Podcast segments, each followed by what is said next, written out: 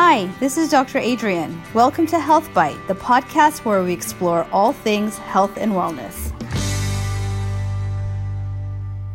This episode of Health Byte is sponsored by Dell Nutrition, a line of functional nutrition bars and supplements I have personally curated to enhance health and well-being. Today, I had the opportunity to talk with Hilary Sheinbaum. She's a journalist and author of her first book, The Dry Challenge, How to Lose the Booze for Dry January, Sober October, and any other alcohol-free month. Hilary talks about her unique perspective coming from her red carpet days as a contributor to regional and national publications, including New York Times, U S A Today, Travel Leisure, New York Magazine, and really being in this world of entertainment and alcohol, not to mention that she was in the food and beverage space as well, and how she took her friend on a bet and decided to go dry. The result was this great book and the conversation that you're about to hear. Enjoy. Hi, all. So welcome back to our podcast, Health Byte, where we talk about all things health and wellness. I'm so excited today to have journalist and author Hilary Sheinbaum to talk to us about her personal experience with dry months and how she came to write this book that has been a sensation, The Dry Month Challenge. Welcome, Hilary. Hi, thanks so much for having me. I'm so glad to have you. I think you have a really unique perspective, particularly given your background and how you accidentally stepped into this world. Totally. I mean, it was definitely not something that I planned. And certainly I never thought I would write a book about not drinking, but you know, the, the pieces fell where they did. And I'm so glad that it worked out that way. Yeah. So tell us how it happened and where you were in your life when you took on this challenge.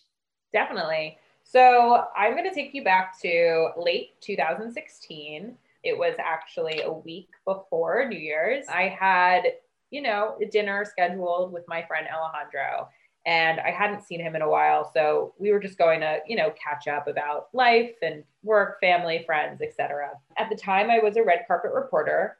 So my day-to-day life, actually my work life started around five thirty p.m. every night. And sometimes it would end at like two a.m. So, you know, scheduling time with friends was definitely important to me. That said, you know, my, my days really consisted of going to red carpets, interviewing celebrities, and then attending after parties. And there was, you know, always drinks that were available. It was never encouraged that I would necessarily drink or drink a lot, but it wasn't frowned upon either. I'm sure after parties in the entertainment world are not dry.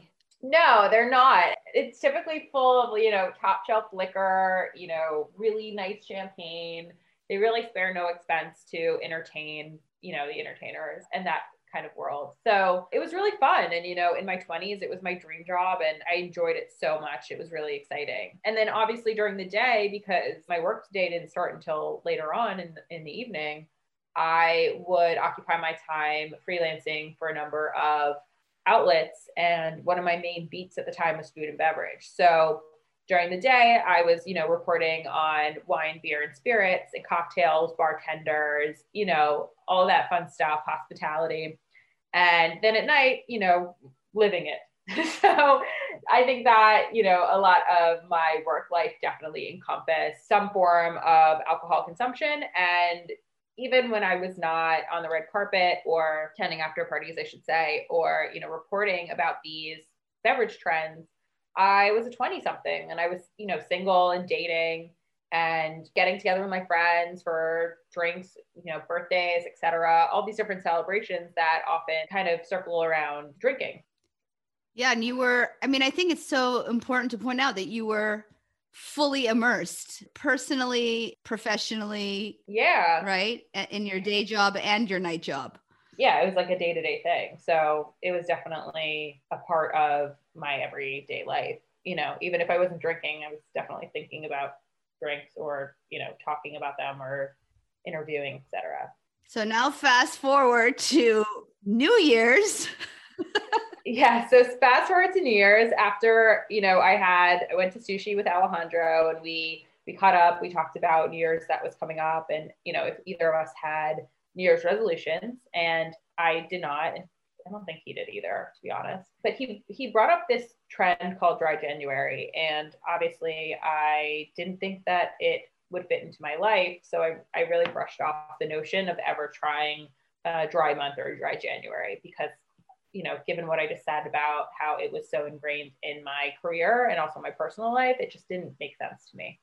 So on New Year's Eve, lo and behold, you know, I'm at a friend's party and I'm texting all my other friends who aren't there, and I'm saying, you know, Happy New Year. And I, for some reason, decided to pick up my cell phone with, you know, a glass of champagne, my phone in, in the other hand, and text Alejandro and, and ask him if he wanted to go ahead and do a Dry January with me and make it a bet. So funny. It's like uh, you had this moment of inspiration that like changed the trajectory of your work and your life. Yeah. And what's ironic is, you know, I think that my obviously tipsy texting this specific message led me to not drink for the next thirty-one days. So it's it's a bit ironic, but that's the truth. So Alejandro agreed. He, I think, thought that the odds were in his favor considering my lifestyle, but we embarked on this bet together, and ultimately I won and he ended up losing.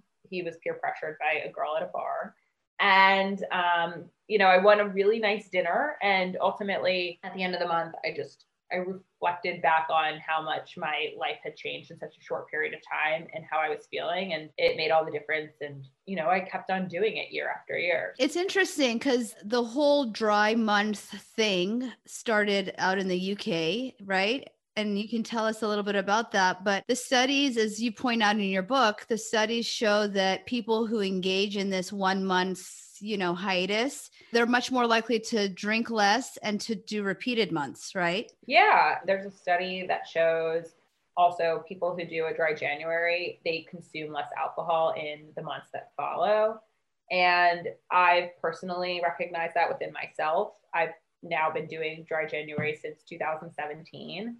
And over the course of, you know, these past five years, I've certainly drank less and less as the months have gone on, and even more so as I've repeated the challenge. So even during twenty twenty, especially, I, you know, kicked off the year doing that first initial dry month. And then I had extended it, I think, even till like maybe Valentine's Day. But by the time the pandemic, you know, kicked in in New York in March, I gave up alcohol again because I realized that I function much better. You know, my anxiety is lower, I sleep better, and I didn't want to, you know, keep on adding to my stress. So instead, I just eliminated that from the equation.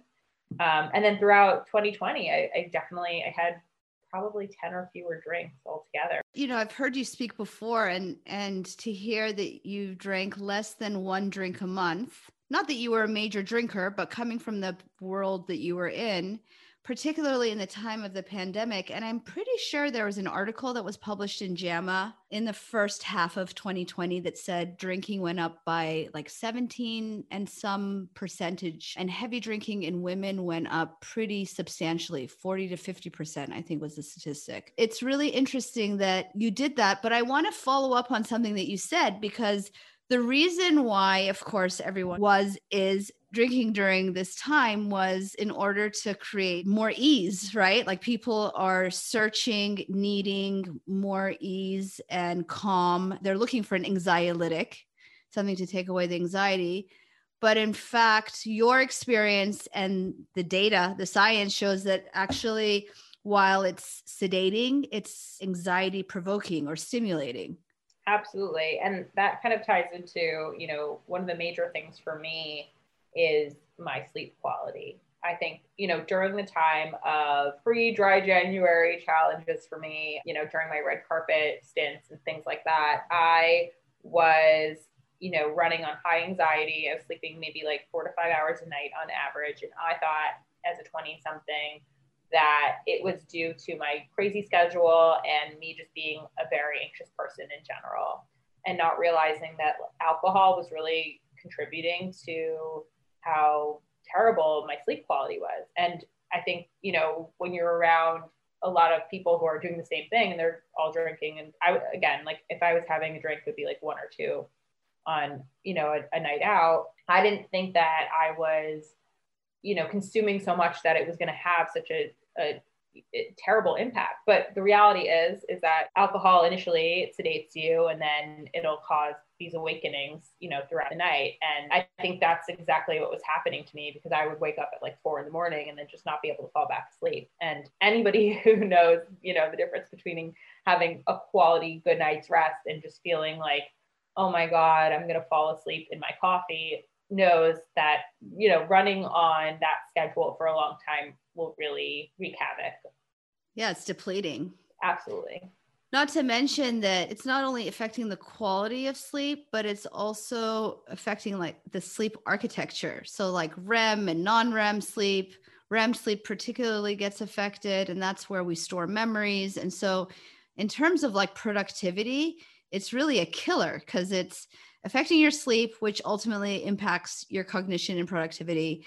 And then you can't remember a dang thing, right? What you've learned, actually, it affects your memory um, and your cognition. So then that also impacts your productivity. Totally. And I, you know, it affects so much more than that too. Like not only is it going to mess with your productivity, but also when we think of productivity, we also think about how we're spending our time. And there's a statistic that I include in the book that came out of a U K survey that found that the average adult spends nearly two years of their life hungover. And that was shocking to me, especially, you know, as somebody who spent so many years not maybe feeling my best, but also feeling like there was not enough time in the day to get everything I wanted to do done, and also like feel rested and feel, you know, good about everything that I produce in a short period of time. I think that like considering that it takes, you know, two years to, to get a master's, it takes two years to could have two children in that period of time. Like that is such a significant portion of your life that is dedicated, not even to drinking or getting ready to drink or preparing, but simply like recovering and feeling terrible. So yeah, there are a lot of things that like we just kind of brush off as normal. And I don't think it is. Yeah. I mean, you, you uncover a lot of this research in your book, and, you know, I have to preface it with, you know, as a physician, I reflect over kind of what I was taught, and all the education around alcohol was really in terms of antioxidants, cardiovascular benefit, you know, all the healthful aspects of alcohol. And it wasn't until much later when I actually did lit searches that I learned about the incidence of breast cancer or other cancers. Most of us know that if we drink super heavily, our livers are going to suffer, right? But I think what people don't know is some of the other health effects. And you talk about that research. What are some of the things that you uncovered? Yeah. So, I mean, besides sleep, which is a, it, which is a major one, you know, it affects things like your skin, which I didn't even like take into consideration, but alcohol dehydrates you, and it's going to dehydrate your skin. It's going to make, you know, dark circles and, and wrinkles more apparent on your face. It's going to, you know, in a sense, age, you know, the way that you look. So there's that, you know, it's going to cause some gastro issues as well. And on top of that, I think that it's important to note that anybody who is looking to be like more healthful in the sense of like what they're consuming, it's not even just the drink that you're drinking. It's also like your decision-making is a little bit impaired. So you're going to probably opt for other food choices that maybe aren't as good for you either. So like when we're talking about drunk munchies, I have never met a soul that, you know, wanted to eat a kale salad in the midst of being wasted. You know, you're, you're going to go for those chicken nuggets. You're grubbing for fries. Exactly. Or pizza. And, and certainly even after that, waking up the next morning, again, I think that there's almost like a hangover culture, which is like, you're going to go for that bacon, egg, and cheese or that breakfast burrito. You're not, I mean, some people do, you know, opt for green juices and that sort of thing. But I think that all of these things, you know, it's a three sixty issue. Yeah, totally. And, and it also goes back to what you were saying about sleep, because we know that sleep is very closely tied, or sleep deprivation is very closely tied to weight gain. And even if people aren't feeling awakenings, they are having disrupted sleep, like you said, and that disruption is resulting in hunger hormones being affected and going up, and also increasing the desire for those foods. So actually there's physiology there. You know, I always talk about this desire for French fries and donuts. There's actually physiology in terms of hunger hormones and the desire to eat those things. So it's really interesting. What are some of the other, you talk about some of the other benefits. So I can imagine for like young twenty somethings, thirty somethings, maybe your cohorts, you know, there's this feeling of like immortality. We're not really thinking about our health. What are the other aspects that resonated with you? Yeah, there were so many. I mean, for one, you know, this is, again, something that in our society is just kind of like a natural thing that now looking back on it, it seems so unnatural. You know, the amount of money that we've spent on alcohol, I think is, is something that is very striking to me. Um, given also that like alcohol is part of everything in our lives, from like celebrations to devastation. I mean, it's very rare that you're not going to find some form of booze at a wedding or at a birthday party, you know, or even a baby shower. And on the opposite side of the spectrum, it's like, you know, if somebody's having a hard day, the first thing a lot of people think to do is like bring over, you know, a bottle of wine to your friend to console them. And so I think that, you know, whether it be a job promotion or like, you know, loss of a loved one, everything is really, it involves alcohol. It's very hard to pinpoint, you know, times and places that that don't when you're getting together with other people. Yoga classes, kids' birthday parties. Yeah, it's ubiquitous. It's everywhere. Yeah. And so I think, you know, just that in itself is can be very problematic. And also, you know, as I mentioned, the the money that we're contributing, you know, buying people booze as hostess gifts or whatever it may be, I think is is really eye-opening too, especially, you know, I say like, depending on whatever your goals are in life, I think that there is a really easy way to say like, maybe cut out alcohol and see how it does for you.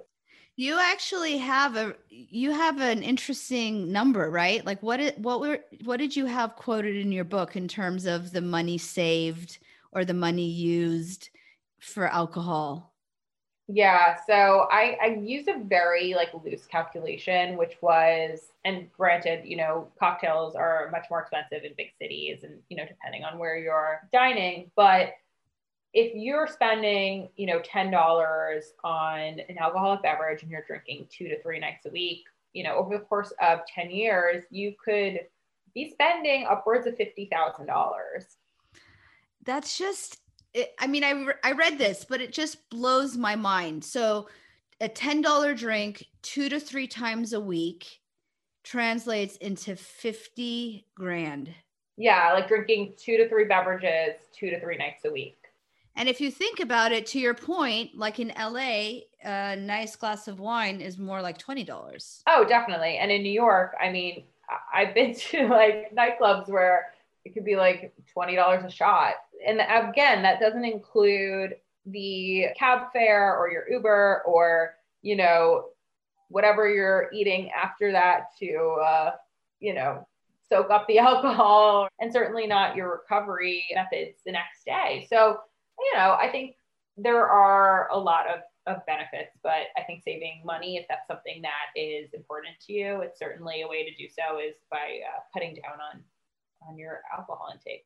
So well-being, emotional well-being, mental well-being, physical well-being, finances. I think we've like beat the dead horse, but do you have do you have one more favorite like benefit of eliminating alcohol that you found in your life? Yeah, and this one's like kind of a personal one, and also it it was a little, you know, sad to realize, but I think especially that first year of doing Dry January and really having people who were close to me question, you know, what my intentions were. I think, you know, that was easy for me to say, like, I have a bet going on and I need to win because I'm an Aries and I'm competitive and, you know, there's, I, I can't lose now. But I, I think that also realizing that how I was spending my time and with whom, because I think when you eliminate alcohol, you can propose to people, you know, let's do something else, or like, let's grab coffee, or let's, you know, go rock climbing or whatever it is that you want to do. And I think that it might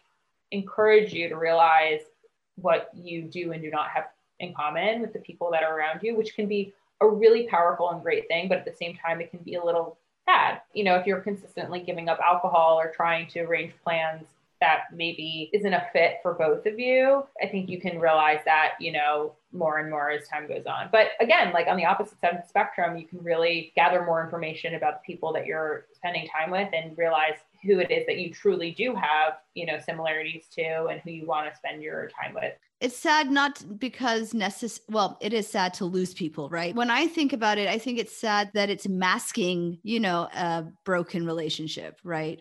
Right. Or one that may, you know, just doesn't stand on its own. Doesn't serve you. Yeah. All right. So a lot of benefits, right? And I know that a lot of people are looking, you know, to take on this challenge now, particularly because many people increased their consumption over the past year, but it's hard, right? So how do you recommend people tackling this? Do you have some pro tips in that regard? Yeah. Oh, absolutely. I, I think, you know, first and foremost is that you need to be kind to yourself, because I think that, you know, giving up any habit that you, you know, use to socialize or to decompress or, you know, that you, you typically turn to in times of need can be very difficult. And so I don't want to discount that at all. Right. First of all, be, be very nice to yourself. And I love that you're saying that, because in terms of any kind of habit change, and as you know, I work in medical weight loss, but self-kindness and self-compassion is so important to behavior change, to effective behavior change. And in my book, Hungry for More, that's coming out next month, I talk about the science behind that. So I love that you brought that up first. Kind. Yeah, I, I think it's so important. Just be nice to yourself, be your own cheerleader. I think after that, there are, are a number of tips that I have, and this is in no particular order. I can just tell you what works for me. The first is like eliminate your potential triggers. So if you have a, you know, a bar cart or a collection of wine, or you have, you know, spirit bottles that are easily accessible in your kitchen um, or your refrigerator, you know, maybe they're cans of beer, I would remove them completely. I mean, you can you can definitely um, hide them, you know, put them in a storage closet where you're not going to be frequently passing or reviewing them. But I also think like it's totally acceptable to ask a friend to hold on to them for the month, or if you're, you know, really gung-ho about this, just pour it down the drain. Just get it, get rid of it. Yeah. yeah. This is also a really good point, because even when we're talking about food cues, you know, we know that those visual cues, we take them for granted. You know, you think you can have the candy in the candy jar and, and you can walk by it and have willpower, but actually putting that jar in the pantry matters. And believe it or not, they did a scientific study to show that, but get it out of the way, right? Like don't, don't trigger yourself, as you said. Absolutely. So I think like that's super important. And I, I also think that goes hand in hand with like limiting or eliminating the possibilities when it comes to like socializing or activities. So I am very type A. I love to plan things. Um, and for me, that means, you know, making plans and dates with my friends that are in the schedule. So I know I'm going to see them, and I know that there's no possibility of it being in a bar or, you know, that sort of thing, because I've already taken the initiative to say like, let's go, you know, shoot some hoops, or like, let's take a walk, or like, let's get coffee. And I think even furthermore, to take it a step further, is if, you know, we do want to meet in a bar, also seeing if there are non-alcoholic options available. But I think that's really important too. Yeah, that is a good tip. And I do want you to get to that. That's becoming so much more available. I want to highlight the pairing of the interaction with also some kind of physical activity. So doing that walk, or you mentioned, you know, rock climbing earlier, or, you know, doing one of those activities actually also helps further kind of bolster your defenses in terms of habit change. Yeah. And I, I think also like, you know, if you happen to be dating too, I think a lot of dates like happen in this almost like interview style at a bar, or like, you know, sitting down for dinner with drinks.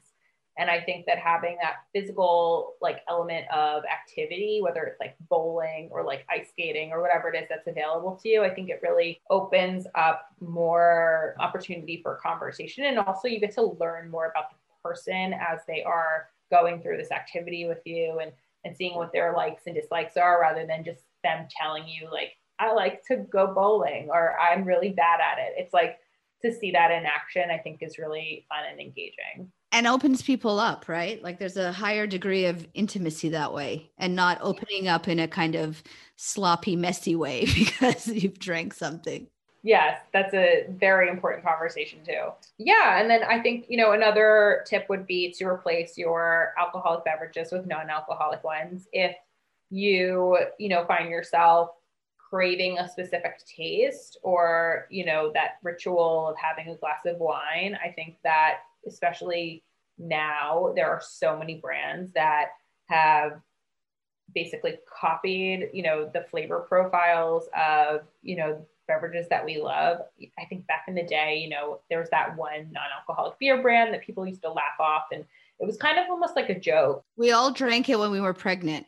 Exactly. But now there are so many other options and different tastes, and, you know, there's everything from non-alcoholic Prosecco's to I P As to, you know, non-alcoholic spirits like tequila and vodka and gin. And so whether, you know, you want to whip up something on your own and make a cocktail at home, you can do that. Or even like kombucha, right? Or sparkling water with like a twist of something. It, I mean, to your point, it's often habitual. It's not even like people aren't wanting to get buzzed all the time, but it's just they get in this habit of like having the, something in their hand. Yes, absolutely. So I think it's, you know, and I think it's a wonderful opportunity to also see like, you know, maybe you like something that you would have never considered before. I think, you know, doing a Dry January or Sober October or any other month is like a wonderful opportunity to really explore other products. And any month, right? Like we talk about Dry January and we talk about New Year's resolutions, but to your point in your book, like any month can be the right month to do this. I love your tips and I love your hero story, but I also like to anticipate, right? Because a lot of people may not like fly the first time that they try it.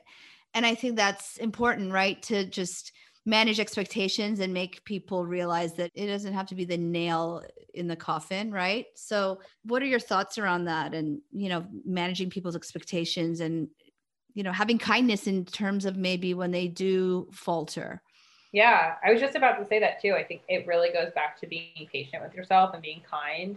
And I don't think that Dry January or Sober October is a failure if you have a drink or a night of drinking, or perhaps even a weekend.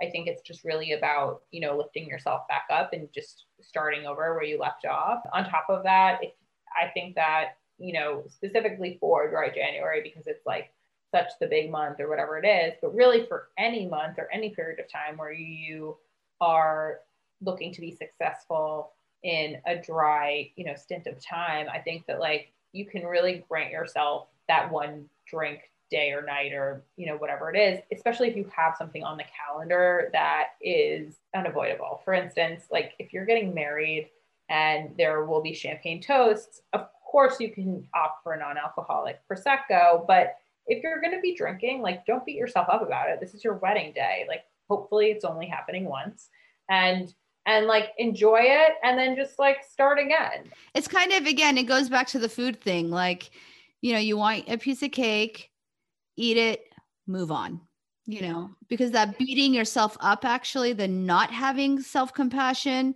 And I also talk about this in the book. So I think, I mean, I think it's so important to habit change is it causes sabotage, because all of your resources are going into beating yourself up as opposed to forward thinking. It's the same with the alcohol, right? Yeah, I agree with that. So I think, you know, if you're having like a one drink month or like a, I call it, I think a damp January. A damp January. I mean, it's fine. The the purpose of, of Dry January, there are so many reasons, but I, I really do believe that, you know, one major takeaway is just seeing what, you know, your relationship with alcohol is like and if you want to change it. So, you know, as long as you're observing like the changes within you or how it affects you, I think that is a marker of success. Yeah. Awareness, I was going to say, right? I mean, that in and of itself is huge.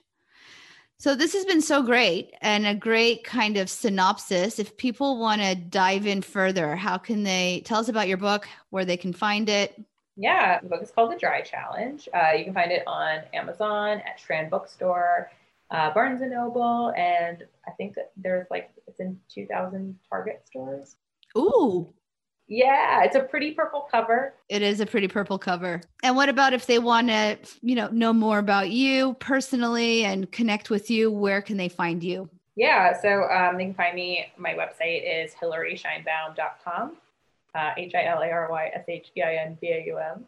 And uh, my Instagram is Hilary, H I L A R Y, Writes, W R I T E S N Y. Awesome. Well, I hope that the listeners will go out and get your book. And actually, I didn't tell you this earlier, but I cite your book in Hungry for More. Wow, that's so exciting. It was a great book. And so I really recommend for people to check it out and check out your website and learn more about you. And I thank you again for joining me. I loved talking to you before, and I love talking to you today. And I hope we can talk again soon. Definitely. Thank you so much for having me. This has been a lot of fun. As always, thank you so much for listening. I love having you with me and sharing these conversations with you. I hope that you have taken away a health bite, a small actionable step that you can implement in your life to help improve your own health and well-being. If you want to know more about me or get more inspiration, please follow me on Instagram at Doctor Adrian Udeme. You can also join me on my website at dr adrian udeme dot com, and look out for my book coming up, Hungry for More, a blend of story and science to inspire weight loss and well-being. Lots of good tidbits and actionable health bites that I'm super excited to share. Talk to you again next week.